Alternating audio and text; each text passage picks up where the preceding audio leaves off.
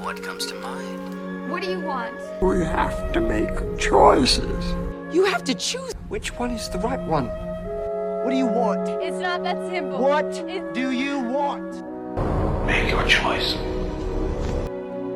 Bienvenue sur Le Choix de Marie, le podcast ciné qui vous donne tout simplement des idées de films à regarder. Sans spoiler ni prétention, je partage chaque semaine avec vous les films que j'ai vus pour faciliter votre dilemme du On regarde quoi? Je suis profondément désolée pour mon absence de la semaine dernière. J'avais regardé euh, vraiment aucun film. J'étais en visite chez des copains en Arizona. C'était bizarre. J'avais vraiment l'impression de pas vivre ma vie à moi d'une certaine façon. Mais j'ai repris du service cette semaine. Ça fait du bien. Et on va parler du coup de trois films du coup dans cet épisode un film d'animation, Les Mitchell contre les machines, un thriller psychologique, Mise à mort du cerf sacré, et un drame, Un monde. On commence la semaine euh, dimanche après-midi dernier en gueule de bois où je peinais à me concentrer sur quoi que ce soit. J'ai finalement réussi à trouver euh, la perle salvatrice, Les Mitchells contre les machines, un film d'animation américain sorti en 2021 et produit par Sony Pictures Animation. Katie Mitchell, jeune fille passionnée et à la créativité débordante, est acceptée dans l'université de ses rêves. Alors qu'elle avait prévu de prendre l'avion pour s'installer euh, là-bas, son père, Rick, un grand amoureux de la nature, décide que toute la famille devrait l'accompagner en voiture pour faire un road trip mémorable et profiter d'un moment tous ensemble. Mais le programme des Mitchell est soudainement interrompu par une rébellion technologique Partout dans le monde, en effet, les appareils électroniques tant appréciés de tous, les téléphones, les appareils électroménagers, les robots personnels innovants, tous décident qu'il est temps de prendre le contrôle. Les Mitchell vont devoir surmonter leurs problèmes et travailler ensemble pour s'en sortir et sauver le monde. J'en avais entendu énormément de bien de ce film et il est nominé aux Oscars euh, dans la catégorie meilleur film d'animation donc il était temps de le retirer de ma to-do list Netflix et demi-mètre. Je suis assez amatrice d'animation, comme vous le savez, même s'il faut avouer que j'étais pas forcément hyper emballée par les films Sony Pictures Animation en dehors de Hotel euh, Transylvanie et euh, Spider-Man Into the Spider-Verse. Et ben là, je crois qu'ils ont vraiment trouvé leur créneau. C'est euh, vraiment c'est barré, c'est pertinent, c'est bluffant et dense comme film, loin d'être le film d'animation cucu et plan-plan auquel on est parfois habitué. La technique et l'aspect visuel sont aussi hyper intéressants à base de 3D avec des inserts 2D également, super original et je trouve que ça donne vraiment beaucoup de charme et de caractère au film. C'est chaleureux visuellement, je sais pas trop comment le dire autrement mais c'est vraiment une explosion créative visuelle ce film. Et au-delà de ça, l'écriture est hyper bonne et on prend vraiment plaisir à suivre les aventures de cette famille excentrique composée de personnages très réalistes et touchants, euh, chacun un petit peu à leur façon. Le film vient par ailleurs disséquer les relations familiales, les dangers des nouvelles technologies sur notre société et l'influence des réseaux sociaux sur notre vie.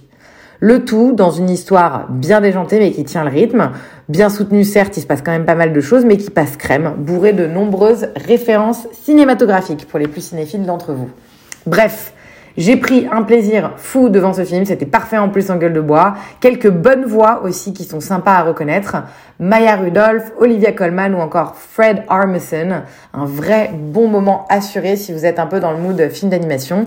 Les Mitchells contre les machines est dispo sur Netflix depuis euh, avril 2021. On continue avec un autre film présent sur ma to-do euh, list Netflix, Mise à mort du cerf Sacré, ouais, Mise à mort du cerf sacré, qui est le deuxième long métrage international du réalisateur grec Yorgos Lantimos après The Lobster.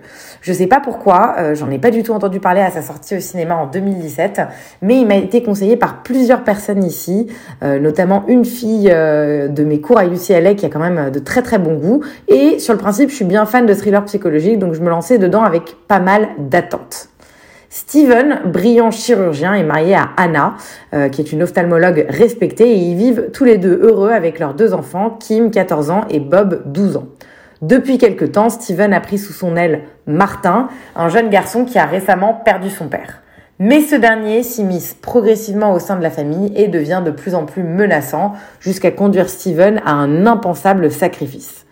Synopsis un peu barré et mystérieux comme souvent finalement avec ce réal, dans une ambiance hyper épurée et simple où on est en fait très vite prisonnier d'un plan euh, démoniaque dont on ne comprend strictement rien. Mais je dis pas ça de façon négative, mais c'est juste que c'est impossible de saisir comment Martin opère. C'est extrêmement mystérieux et envoûtant comme ambiance.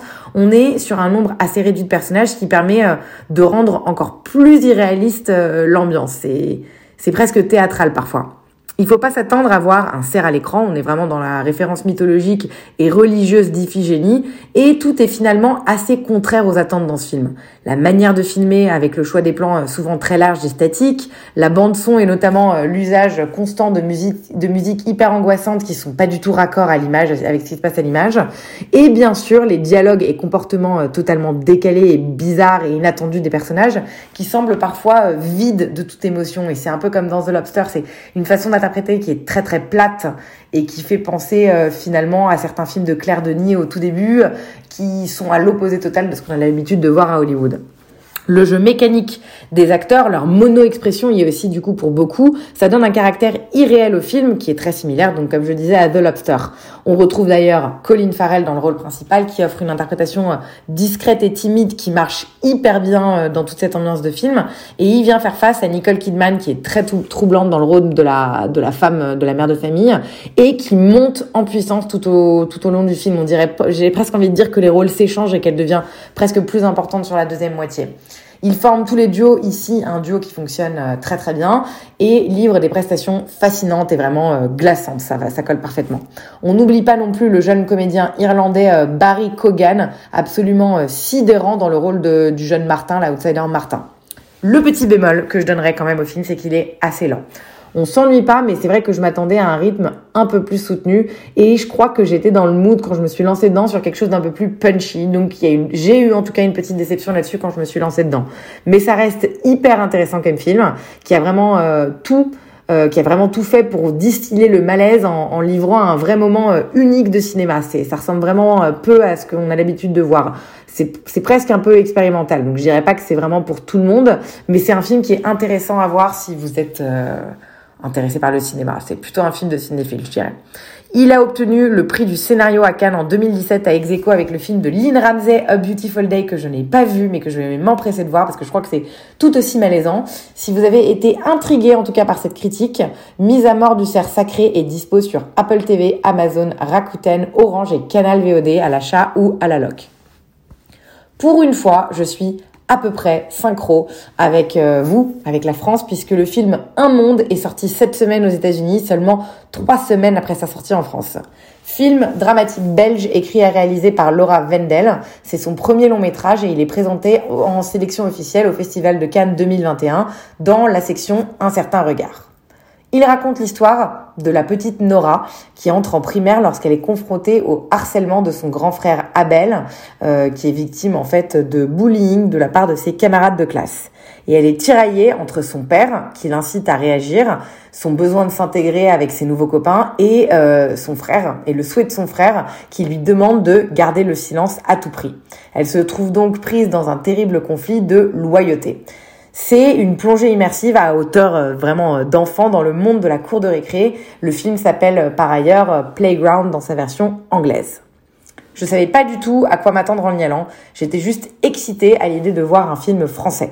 Et en apparence, ça semblait être pas grand chose comme film. Que ce soit par sa durée, qui est seulement d'une heure douze, son sujet, la cour de récré et son contexte uniquement du coup dans une école primaire ou encore même ses personnages qui sont des enfants. Il y a quasiment aucun adulte à l'écran dans le film ou son côté quasi amateur dans la façon de filmer tout pousse à croire en fait qu'on est devant un film un peu insignifiant. Eh bien, il n'est rien de tout ça, on est même devant un coup de maître assez impressionnant et magistral. Un monde traite du harcèlement scolaire au sein de l'école et décide de le faire à la hauteur des enfants. Et c'est totalement nouveau de voir ce genre d'histoire du seul point de vue de la petite fille.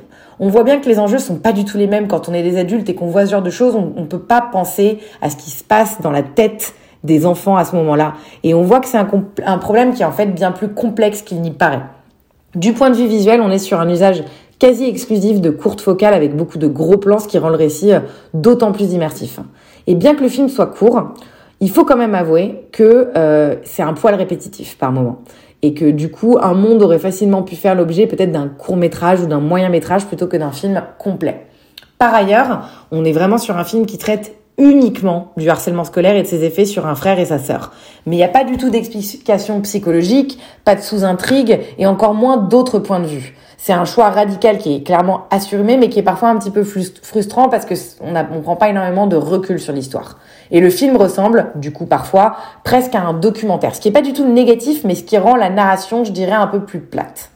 Concernant le cast, il faut dire ce qui est, c'est sur les épaules fragiles mais ô combien impressionnantes de la petite Maya van que repose tout le film. Elle est tout simplement incroyable et bluffante de réalisme. Le projet aurait été totalement raté sans une interprétation juste de sa part. On ne peut vraiment, enfin, on peut que saluer le travail de Laura Wendell sur la direction euh, de, son actrice. Là, en ce moment, je bosse moi avec une petite fille sur un tournage c'est, enfin, je sais, franchement, je ne sais pas. Et en plus, elle a le même âge, la petite fille avec laquelle je travaille. Je sais pas comment est-ce qu'elle a réussi à lui faire euh, sortir autant de justesse dans la façon dont elle interprète euh, la petite Nora. C'est, c'est incroyable. Voilà, du coup, pour un monde, j'ai passé euh, un bon moment, euh, ça passe assez vite quand même.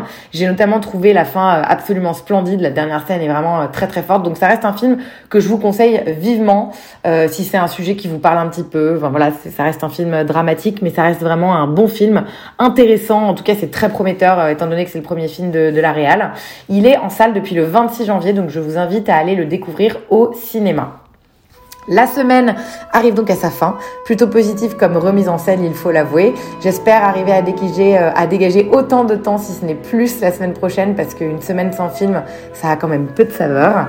Je suis d'ailleurs un peu euh, désolée de voir que euh, ce podcast devient vraiment plus qu'un projet secondaire. C'est pas de gaieté de cœur, parce que vraiment ça me ça me plaît beaucoup. Enfin, c'est un projet qui me plaît beaucoup depuis un an et demi, mais je jongle avec quand même pas mal de trucs en ce moment et malheureusement, j'ai du mal à y consacrer autant de temps que je ne voudrais.